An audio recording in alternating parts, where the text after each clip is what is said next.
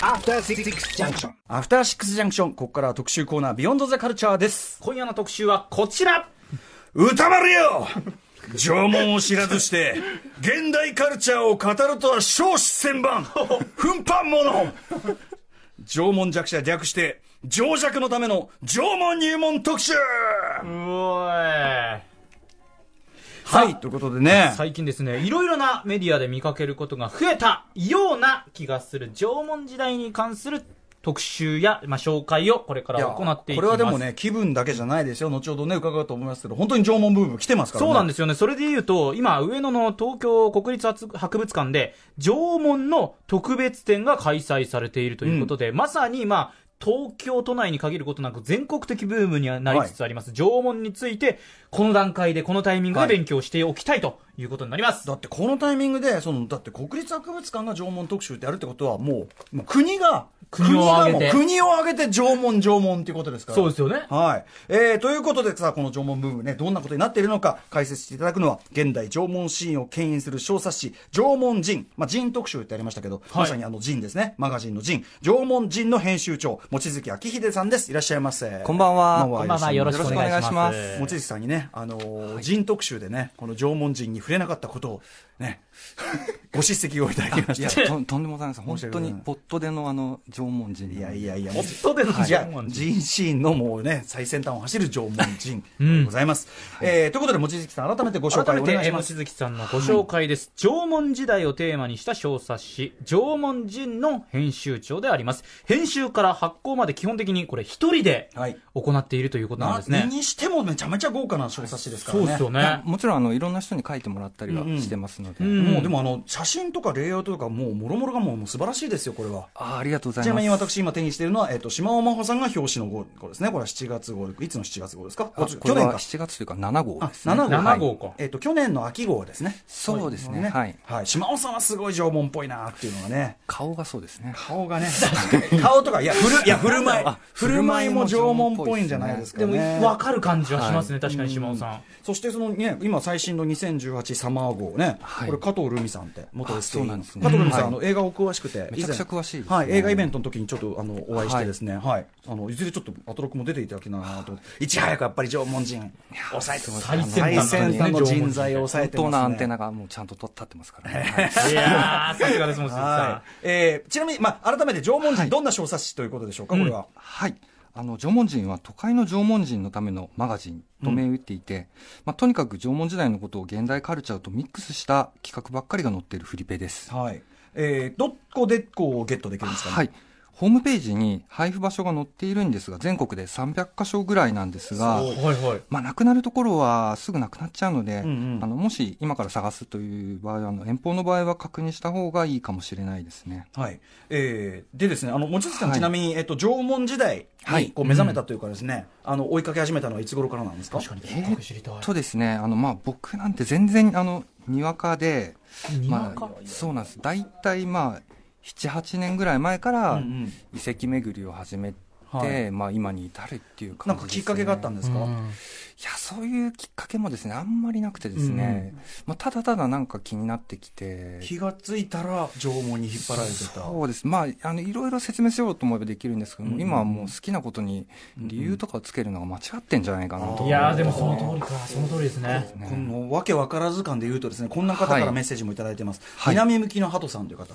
ね、まずね、熊崎さんご結婚おめでとうございます。あすいません、ありがとうござい。ますそんなことよりも、土曜日に東京国立、今、熊崎君が、ガシガシャーンっていう。笑顔からのね、なんでこんな目に。恥ずかしめる。えーもう一回いきますよ。そんなことよりも、えー土曜日に東京国立博物館の特別展の縄文へ行ってきました。え宇宙人みたいな土偶を見れればなという軽い気持ちで行ったのですが、他の土偶や土器に心を奪われました。はい。最初は土器の模様に何の意味があるのだろうかと考えながら見ていましたが、えーまあそんなことはね、考えなくてもいいと。えー幼少時の粘土や紙に無意味な模様を描いて遊んでいたことを思い出しました。土器についている渦巻きなどは、縄文人がかっこいいと思ってつけたのだなと思えるようになり、すごく自分の体の中に染み込んできて楽しく回ることができました。もう弥生なんて面白くないです。素晴らしい。弥生じゃないと。縄文時代なんだと。上げて下げる。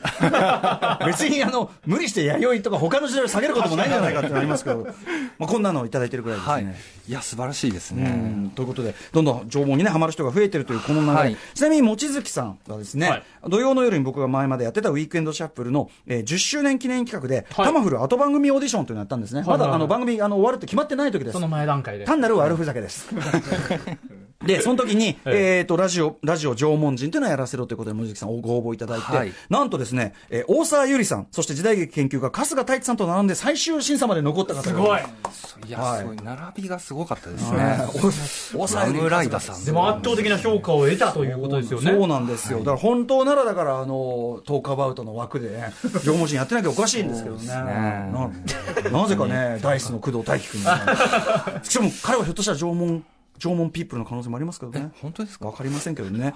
えー、アベマ TV の方でも出ていただきました、はいあの、縄文推しのね、女性ラッパー、あの、小町というのがいて、彼女がアルバム丸々縄文推しのアルバムを出したりとかね学。会に結構縄文推しという方がいらっしゃるんですはいね。そして先週水曜日にまさに先ほどメールにもあった通り、えー6時台ね、えーカルチャーコーナーな、ななんで来ないんですかのところで、えー上野のですね、東京国立博物館のその、えー縄文展、縄文1万年の美の鼓動、えーこちらをね、語っていただきました。えーということで、まだまだ語り足りないことがあるのか、あの時に言い忘れたことがあるそうですね。歌丸さん、カルチャーを扱う番組をやっているのに、なんで縄文時代振り返らないんですか？いや、もちろんね。いや、もちろんね。しっとりとした縄で文をね、振り返る回があってもいいんですよ。ただその、な、なんでって言われても、あの、まだやってないんですがっていうことなんですけど、えーでもそのぐらい今もうそのカルチャーを、現代カルチャーを語る上でも縄文を欠かせないだろうかと。いや、全くその通りですね。うんはい。でちなみに熊崎君は縄文感はどう？いや、縄文感皆無ですよ。だから今カルチャーと縄文がどう結びついていくのかっていうところも考えてもよくわからない。なんとなくルックス的に弥生感あふれる感じがね、ありますよね、彼はね。僕、弥生感ですか？米作ってますか？その、熊崎さん、あの、結ご結婚おめでとうございます。ありがとうございます縄文時代、あの、結婚したらですね、歯を抜いてたらしいので、なんとハードルが高いんだよ。ハードルが。下下の前歯全部抜いてたらしいので、だから今で結婚指輪をつけますと同じようにような感じで歯を抜いて、それで既婚者か独身かがわかると。わかりやすいですよね、本当にわかりやすい。これ浮気防止ですよ。間違いを。浮気防止なの？あなたね、なんで勝手に理屈を、なんで勝手に理屈を言うんだよ。そうなんですか？いや、そう防止じゃないでしょそう可能性もあります、あ、わかんないんだ。なんでかわかんない。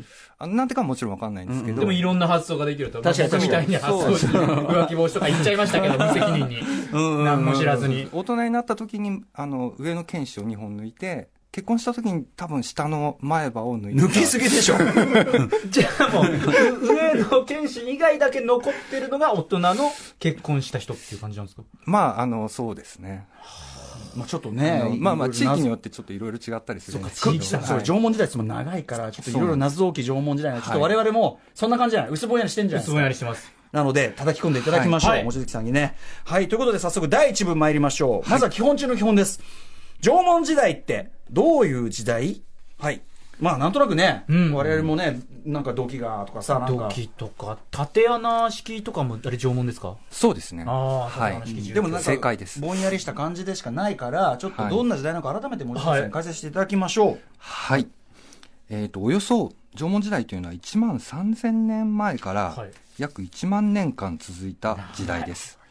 弥生から現代までが2500年ぐらいだとして、うんまあ、それの4倍ですね。うんうんうん。だから4倍のコンテンツがそこに眠っているという。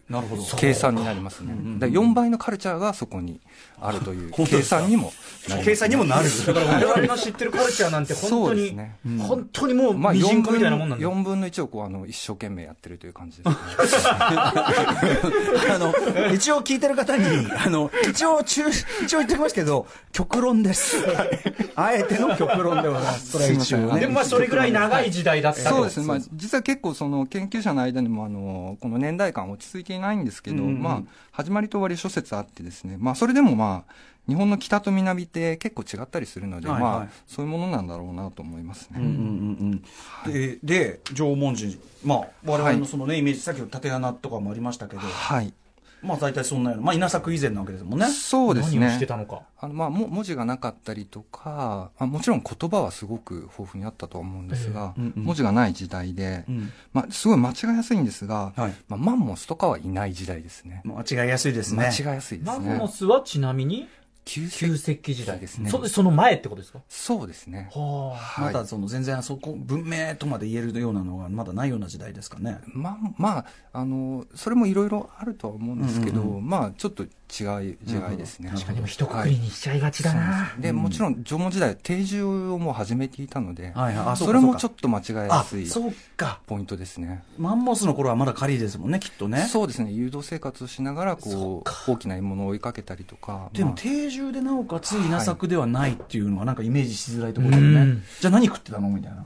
まあ、あの、狩猟採集生活というのをしていてですね、まあ、あの、まあ、狩りももちろんしていええ。ましたし、あの植物性の何かというのをまうんうんあ取ったりとかして、取り集めて。はい、それでまああの生活をしていた人たちですね。貯蔵のあれとかあったんですかね？まああのまあ、どんぐりとか、そういう栗とか、うんうんうんうん。そういう添加類は多少は保存できたんですけど、うんうんうん。なかなかあの保存できない時代なので、本格に貯蔵始まるとやっぱり弥生的なねそういうこうそうとですね。富の蓄積が始まってしまうと。そうそうなんです、そうなんですよね。そうですよ。弥生からなんだ。ここなんですよは。い。かこなんです。ろくなもんじゃないなこれ。いや、そこからやっぱ人間の腐敗が始まってたんですよね。長えな そういうことがなかったと。なるほどなるほど。何度も言います極論ですよね。縄文サイドに立った。ワンサイドのね意見ですからね。縄文目線ですね、これは。なるほどまあ、おおむねそんな感じですかね。そうですねちょっとここから先、さらにちょっと、縄文の魅力はじゃあここから先のパートで教わっていただく感じで、あい、いですかね。ではですね、まあ、縄文は大体そんなもんだというイメージできましたかね。大体なんとなくのイメージは固まりました。超超ざっくりですけど、うんざっくりですけどねはいこのイメージを持って。はい。まあ、詳しいことはさらに第2部以降で伺いましょう。はいえー第2部です。えー現在の縄文ブームはいつ始まったのかってことですね。現在ね、はいもうとにかく縄文展もやってるし、はい。ねその、まあ、例えば小町が縄文をテーマにしたアルバム出す、はいあと、まあ、ドキュメンタリーが出たりとかしてるんですかね。あ、そうですね。映画が、えー、と公開されてますね。縄文にはまる人々。人々みたいなのがあったりしますけど、はいはいはいはいこれね、まあもちろん望月さんもがはい割とこう、そこまで昔じゃない段階から縄文はまってきた。そうですね。うん。ただですね、これはあの誰も把握していないんですよね、うんうん何かきっかけがあったというわけでは全然なくてですね、うんうんとにかくあの2015年にあのフリーペーパーを僕発行したんですが、えその時はもうみんな半笑いで相手に、まあ、相手にされてなかったです、それが2015ですか？2015まだ3年前まで。5年の夏ですね、相手にはしてもらえなかった。本当にあの貝塚わらみたいな感じで、うん。あのすごい あのすごい半笑い状態えでえはいはい。言われていたんですが、うんうん。まあ、ここに来てやっぱり、あの、なんですかね、やはり国のお墨付きっていうのが大きいんでしょうかね。はいはいなんかこう、それですごく盛り上がっている感じができますね。逆に言うと、その、はい。例えばその国立科学、あの国立博物館とかで、はい縄文推しとかするようになってきたってことですか？そうですね、あの、もちろんその、縄文、国立博物館とかは、まあ、縄文の展示。常設ではね。あ、常設ではもちろんあって、うん今回の特別展は、はいまあ結構前から決まってはいたので、うんうんうんあの、まあ、なんですかね、それがこう、何かこう、ムーブメントがあってうんうん。起きたっていうわけではないと思うんですが、まあ、あの、ただ縄文っていうものを、ええ。あの扱うときにですね、やっぱりあの、他の歴史と違って、はい。あの、事件とか、あの英雄とかがいない時代なので、そうですよね。あのまだやはり、まそうなんです。出てくるものが生活ばっかりなんですね。ああ。そうなので、あのまあ、生活っていうのもいろんなカルチャーがこうそこに詰まってるわけなので、うんうんうんうんいろんな方向からあの縄文というのを、うんあのアプローチできると思うんですよね。はいうんうんうんなのでこう結構同時代的にあのいろんな人が縄文に興味を持っていったんだろうなと思います。はい、これあの縄文人とかもね割とこう、はい若い人たちがいっぱい出てますけどやっぱりフ層が若いかったりする？あの、これ出した時に、うんあの、縄文時代が、あの、のファンって、はい。まあ、基本的なおじさんばっかりなんですよ。まあ、その古代歴史マニアっていうそうですね。あの、遺跡とかに行って、あまあ、50代、60代ぐらいの、あうんの、縄文おじさんばっかりで、縄文おじさんっていう名前があるんですか？あの縄文おじさんっていうのは、まあ、んまあ、総称して言ってるんですけど。なるほどはいでも、でも割と年配の方の地味な趣味っていうような。ああ、そうですね。そそんな。うですね。うんだから、フリペは、あの、本当に、あの、あの、マーケット的にはもう、うん誰もいないところにボールを投げてるようなうんうん感じで作っていたんですけど、いないところにボールを投げでもそこがね、でもやっぱ望月さんご自分のアンテナを信じてやられてるから。そういうことですよね。意外とついてきましたね、やっぱうり。んそのうちやっぱりだんだん若いファンが増えてきた。そうですね。まあ、あの、他のイベントとか行っても、やっぱりあの、おじ縄文おじさんばっかりなんですけど、うん縄文人のイベントは割とあの、若い女の人も来るようになって。これ早い話が縄文人がこのムーブメントを引っ張ってきたってこと。じゃないですか。望月さん火付け役っていう言い方できないんですかあの、まあ、自分からなかなか言いづらいんですけど、あの、そういう気持ちは少しはありますね。いや、そうでしょう。うんそうでしょう。いやこれはね。間違いなくそうでしょう。はい。で、あの、先ほどね、半笑いなんて言いましたけど、じゃだいぶその、若いファンとかも増えてきて、はい。いえー周囲の反応も変わってきたという。や、そうですね。なか、あのーなかなかあの、今までこう、話していてもですね、また縄文みたいな感じで、うん。あのすごい嫌がられたり、ええ。あのもう縄文の話されると体がかゆいみたいな そうアレアレルギーを発生するような人もさんがすごい特定の人に、周囲の特定の人にずっと同じ話をし続けたのではっていう。そういうのももちろんありますね。それはしょうがないのではっていうところもありますけど。はい、うんうん。そんなあのでも最近本当にあのなんか最近あの来てるよねとか、うんうん。興味興味あるみたいなことを言われることも多いし。でもそういうあれですよね、あのねちょっと前まで半笑いだったのがなんか最近来てるよねとか言い出す始末、しかもあの全然こっちとは違う別ルートでなんか話聞いて、ね。今なんか縄文来てるらしいの知ってる？ぐらいのは？誰に言ってんのこの野郎みたいな。そういうのってありますよね。ありますね。どう どういう感情になるんですか？その聞いて、おせえよなのか、ようやく時代が追いついたかみたいな。いやーでもまああの嬉しいですね。あの単純に、やっぱりあの最初出した時、うん。あのもう友達がいないというか話ができる人が全然いなくて、縄文話を。作。ったようなものなので、なんでまあ単純に嬉しいですよね、これ完全に望月さんの個人的な、あのなんとか仮説的なことでいいんですけど、はい。ここに来てなぜ縄文がぐいぐい来るのかってなんでだと思います？でも本当に。まあでもやっぱりですねあのちょっとまあこういうまあ現代っていうのが少し生きづらいと思ってる人うんもうん。やっぱりいると思うんですよね、んそういう時になんか新しい視点というか、えあのそういうものをなんかこう縄文が少し持ってるんじゃないかなっていうふうに思うんですよね。なんかそのこれもすんごいすんごい適当な仮説ですよ、はい。その SNS 文化の飽和状態というか、もうみんな浸透して、で、まあ SNS もちろん欠かせないものなんだけど、同時にやっぱりそのさ、まあ息苦しい面みたいなのが、そう息苦しさがデフォルトになったところで、ネットワーク依然文化みたいな。そうですね。ものに対する、はい。コミュニティ、まあだからその、そうそうそう、うん。だからなんかそういう、なんか夢がある感じがするのかなと思ったんですけど、そうですね。超いい加減な仮説ですけどね、これ。まあ、でももちろんそれもすごくあると思うんですけど、ただなんとなくみんな、あの、通底して縄文っていうのに対してうん何かわかるっていううん感じが、ちょっとあるんだと思うんですよね。何かわかる？何かわかる？何かしらわかるんじゃ、わかるみたいな。例えば、その、はいさっきの文様ね、その、はい土器上の文様とか、それ自体が何を意味するのか全くわからないけど、わからないですね。なんか、なんかでいいっていうか、むしろ。そうですねそういえば確かに文脈いらないですもんね。そうですね。他のね、考古学とか、もちろんその美術、芸術のあれになってくると、絶対文脈踏まえないといけないけど、縄文に関しては文脈なんかわかんねえんだから。そうか、わからないことが多いからこそ、すぐにその土器に入ったら土器を直接楽しむことができる。そうですね。あとまあ、やっぱり、あの、お勉強として考えると、うんなかなか答えのない時代なので、うんすごくこうやっぱ向いてはいないと思うんですけど、うんそのエンタメとかカルチャーで考えると、うん。やっぱ答えが分かんないことってそんなにマイナスにならないな、逆に面白いんじゃないかなっいていうふうやもちろん。にね。勝手にねある意味想像力そうですね。広げられるし。そうですね。いやそういう意味ではだからほら分かんないっていう意味では学者もこっちもフラットなんだからよってこの ね。いや、もちろんな考古学的事実っていう積み重ねはもちろんあるんですけど、まあそれをこう、その外の範囲はすごく想像力をすごくあの使ってあの楽しむことができるのが縄文だと思うんですよね。昔から知ってる人とビギナーで、そんなに差がなく、みんな分かってないことが多いから、そうですね。あの、まあ、分かっている人こそ、あの、なかなかこう、あ、これは違うかもしれないなとか思ったりとかして、なかなかこう、あの、自由に楽しめなかったりはするんですけなるほどなどる、ほどなるほどまあでもそういう意味でちょっと新しいタイプの、まあラまあライトないい意味でライトなはい。縄文ファンがつきつつあるというかそうですね。ことですかはいね。はい、というような流れなんですね。これからさらに縄文ブーム、広がっていくと思いますか？あのー多分広がっていくと思いますね、うんうん。僕個人としてはもう本当に今世紀最後の大ネタだと思っているので。今世紀最後の？結構比較的始まったばっかりで、今世紀。割と序盤で最後いっちゃいましたけど。ね。やっぱブームとしてだけでは終わらないと思うんですよね。すごく奥が深いのでうん。もうちょっとあのタピオカよりは定着してほしいです。ねタピオタピオカの定着度はなかなか縄文さですけど1万年のさ、ええ。1万年のスパンあるのに対してタピオカ。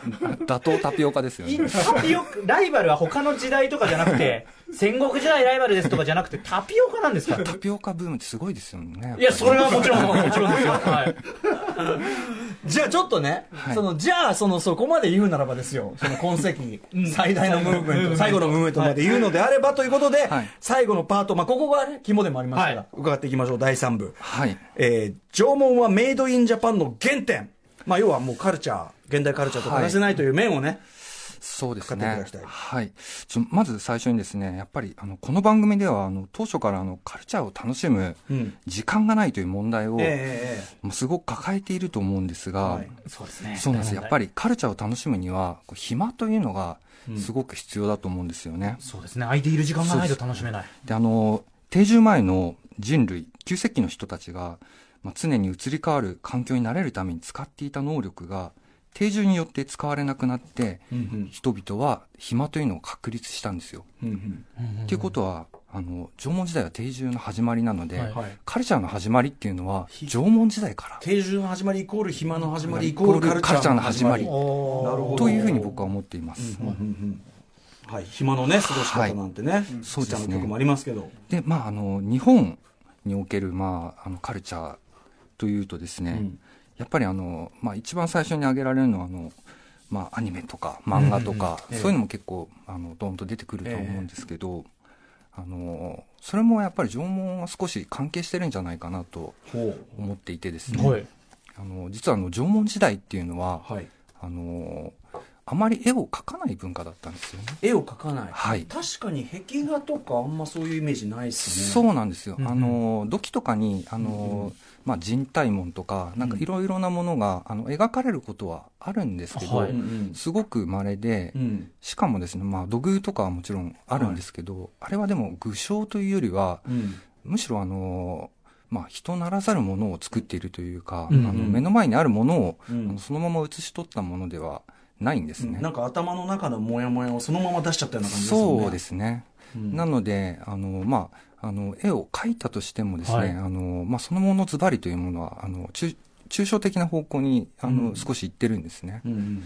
っていうのは、あの、描けないわけじゃなくって、うんうんあの、すごくこう、造形的に、あの、すごい優れた人たちだったので、はいうんうん描けないということはもちろんないと思うんですし、うんうんあの、まあ、たまに描いたりとかする時もあったりするので、あの、描けないというよりは、うん。やはり描くことに対して、すごく、あの、あの、まあ、禁止行為というか、うんうん。あの、あまんま描いちゃダメ。まんま描いちゃいけないとか、うんうん。あの、そのままのズバリを描いちゃいけないっていうような文化があったんじゃないかって言われているんですよね。おーそうへーあのーまあ、というのはですね、あのーやっぱり少し、あの、それ書いちゃいけないからはい。こそ、なんか少し、あの、これ、こういう文様が、あの、顔に見えるかもしれないみたいな感じで、こううん。丸を二つ並べてみたりとか、うんなんかいろいろなことをやったりとか、うんうん。あの、まあ、土偶みたいな、ちょっとこう、人ならざるものを作ってみたりとかっていうのは、今のこう見立てる文化とか、はいはいそのデフォルメしていく文化とか、そういうものに通じるんじゃないかなと思一っていて。旦抽象化して、はい。まあ一種記号化してから出すみたいな。そうそうですね。だから漫画、アニメ、表現とかに近いというそうだから縄文時代にすごく鍛えられたそういう抽象化とか見立てるっていう能力っていうのは、うん結構あの日本人のこう心の奥底にあって、例えばアニメとか漫画っていうのが発展したんじゃないかなとか思ったりするんですね。まんま、まんま書いちゃダメは何なんですかね？もしあると、あのーあそれだとしたら。多分ですね、やっぱり、その、絵を描くっていうことに対して、ものすごく、あの考えていたと思うんですよね。うん絵というものの力というものあに、ーすごくあのあ考えていたからこそ、描けなかったんだと思うんですよね。なるほど。多分特別な時は、あの、そういう土偶みたいなものを作ったりとか、はい。土偶ってなかなかそんなには作られてはいないんですよ。うんうんたくさん出てはいるんですけど、うんうんまあ、あの、どう考えてもまあ 1, 1万年でうん9万箇所遺跡があるんですけど、うんうんそれに考えてみたら全然少ないんあ、ですよ、ね。そうなんですね。はい。結構、そんなに、じゃあ、そこら中の人がもうやたらと作ってたもんじゃないんだではないんですよね。はあそうなんです。あの、全国で多分2万点以下しか出てないんですけど、9 1万年の間で遺跡が9万箇所あるので、はい。うんうん。そう考えると全然少ないんですね。うんうんうん。じゃあそのその抽象化された表現でさえちょっとはやっぱりそうそうなんかそのそうそう作るもんじゃないみたいな。そうそう作るもんじゃないっていうのは多分あったんだと思うんですよね。そうそう何かこう、何か何と。かやっちゃダメみたいな、はい。うんなるほどね。そうなんですね。そういう、あの、まあ、抽象化するとか見立てるとか、はい。そういう文化っていうのは縄文時代から始まったんじゃないかなと。なるほど。それが今の漫画アニメに結びついているのではないかと、抽象化ということですね。はい。そうですね。それ、それとですね、はい。あの、まあ、歌丸さんのええ健康を支えているのは、もちろんしじみ習慣、しじみ週間ねこの番組はい。でね、しじみ習慣だと思うんですが、まあ、実際本当にあの、はい。お酒飲んだその日とか翌日やっぱしじみ習慣欠かせないですよこれは、使いなくなる、和あらぐと。の。はい。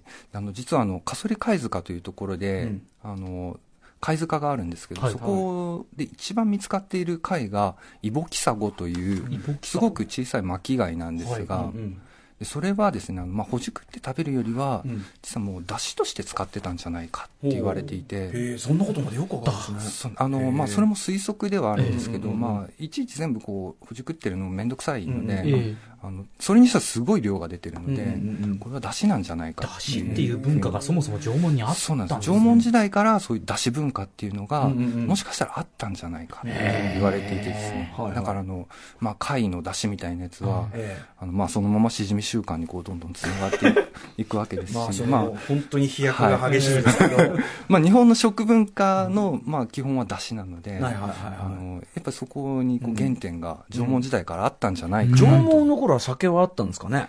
お酒がですねそれもまた分かんないんですけど、うん。うんあのまあ、あったという人もいればまだそこまでなかったんじゃないかっていう人もいますね、うんうん。そこは意見分かれるあたりなんですそうですね。なるほどなるほどはい。まあその出汁文化ができたりとかねあったと。はい。そなお酒で言うとですねあの、うん。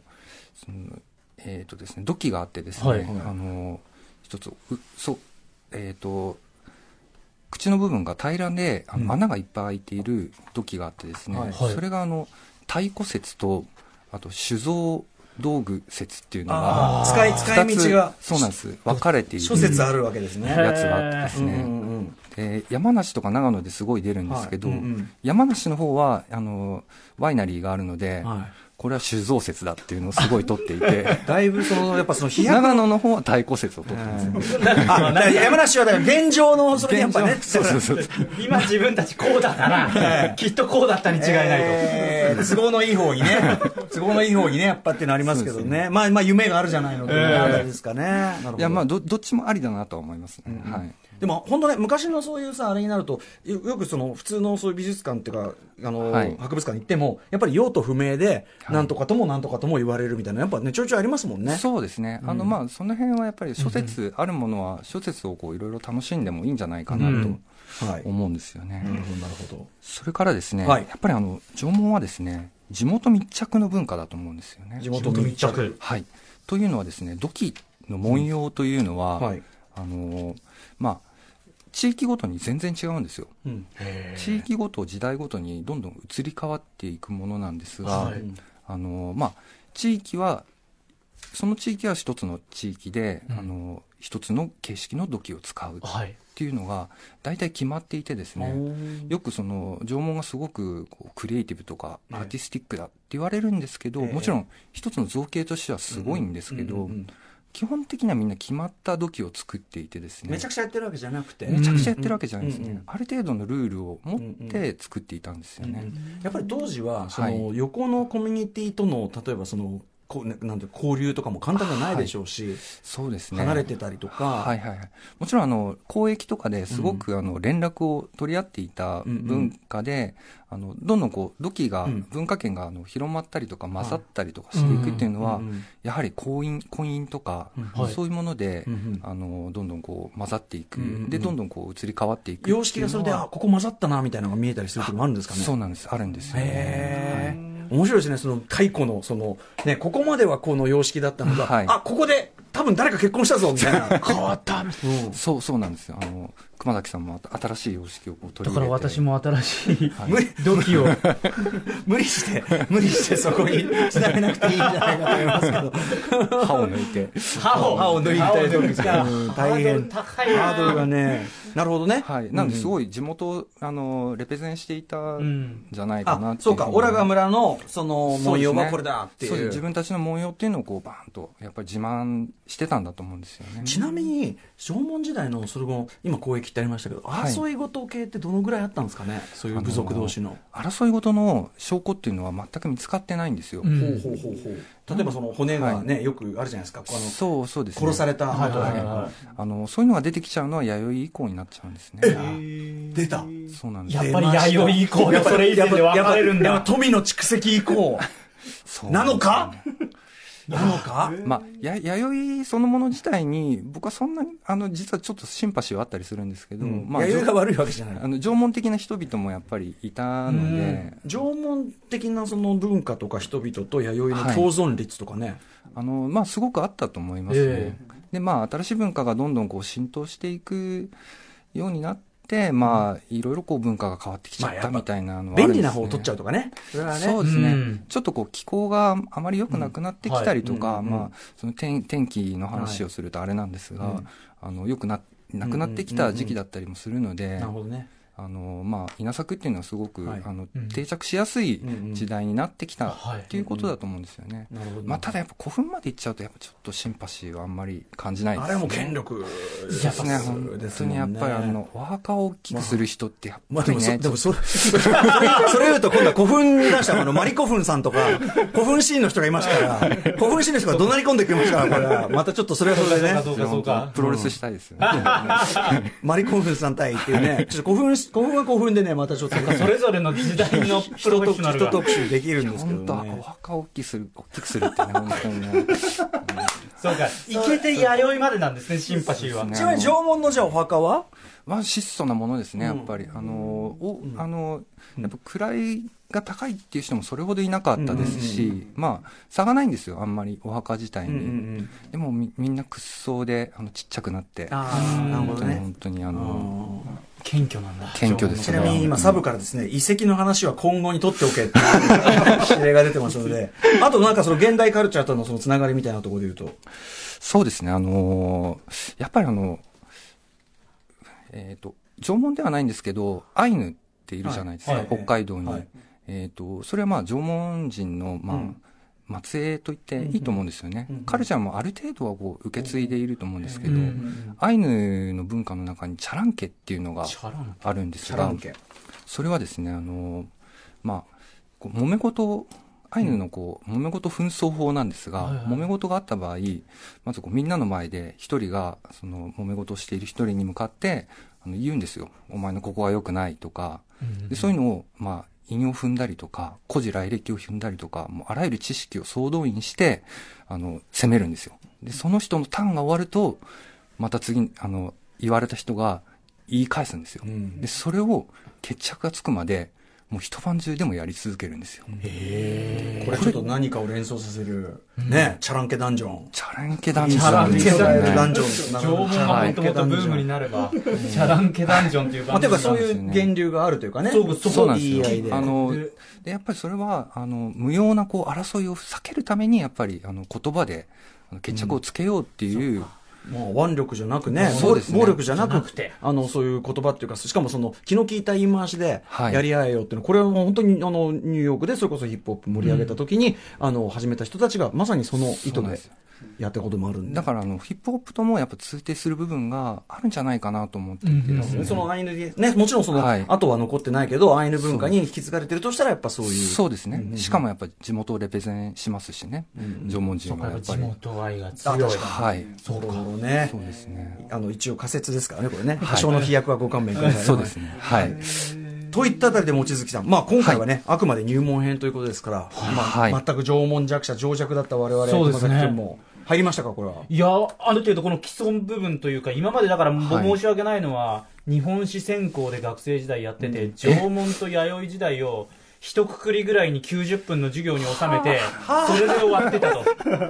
で、それ以降の時代に長尺割かれるという、はいこのでも今の日本史の教育自体が、っていう話にもなってくるかもしれませんが。ねあの歴史はやっぱね、この、うんまあ文献に残ってる時代がね、そう中心でしょうがない。まあやっぱりこう答えがないのは難しいんでだからすよね。その1回の授業で終わらせていたしかも縄文弥生とセットでやっていた時代がこんなに奥深かったんだと、うんそしてやっぱり縄文はあのお勉強じゃなくって、もうカルチャーとかエンタメとして楽しむのがまあ一番いいと思いますね。はいまずはじゃあちょっとね、その、えっと、東博の、あの、国立学はい。博物、あの国立博物館、ごめんなさい、はい。国立博物館のは、ぜひ縄文展。はい。ね、あの、これも絶対行ってきたいと思っておりますし、はい。えーさらに望月さん、本をさらに出したんですね、また。はい、そうなんですよ。あの、今、縄文力で生き残れ、縄文意識高い系ビジネスパーソンの華麗なる狩猟最終的仕事術100っていう本が草原社から発売中なので。すごいですね。これは何？縄文力で、もうビジネスシーンもたいけるぞそうですね。まあ、基本的にはネタ本なんですねが。すごいですよ。だってね、帯に、あの、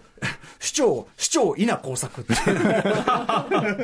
何を言ってるんだって書いてありますけいや、どね。でもあの、読んで、まあ、ちょっと一通り笑っていただいた後には、なぜか縄文がちょっと好きになっているみたいな、うんうん。そういうバランスであの、うん作れたかなと思ってで、その。縄文豆知識もいっぱい実は書いてあって。そうですねそうなんですよ。はい。笑いながらこう知識も入るというはい。本でございます。ぜひぜひ縄文人と合わせておはい。読みくださいませ。はい。よろしくお願いします。ということで、望月さん、あの、あのね、あの、遺跡のにはまだ踏み込んでませんし、はい。まあそれ一つじゃないですか。はい。あともう一個、そのお墓を大きくする時代の人たちとのやっぱバトル。争いが。本当にマリコフンさんって古墳はい。詳しい人呼んできて古墳,、ね、古墳バトルみたいな、はい。このあたりが、ね、古墳バトル。残っておりますので。はい。はい、これをだからチャランケで決めていただくという。古墳に興奮ってちょっと落ち着いてくださいよって言いたいです。最後にぶっ込んできましたね。マリコフンさんのね曲があるんですけどね。はいということで望月さんありがとうございます。今後ともよろしくお願いします。よろしくお願いしまました。明日のこの時間は2018年後半の文房具会シーンを占います。これから注目の最新文房具はこれだ。決定会議 by 文具ジャメをお送りいたします時刻は8時40分になっています。この後はスーパーササダンゴマシンさん登場です。え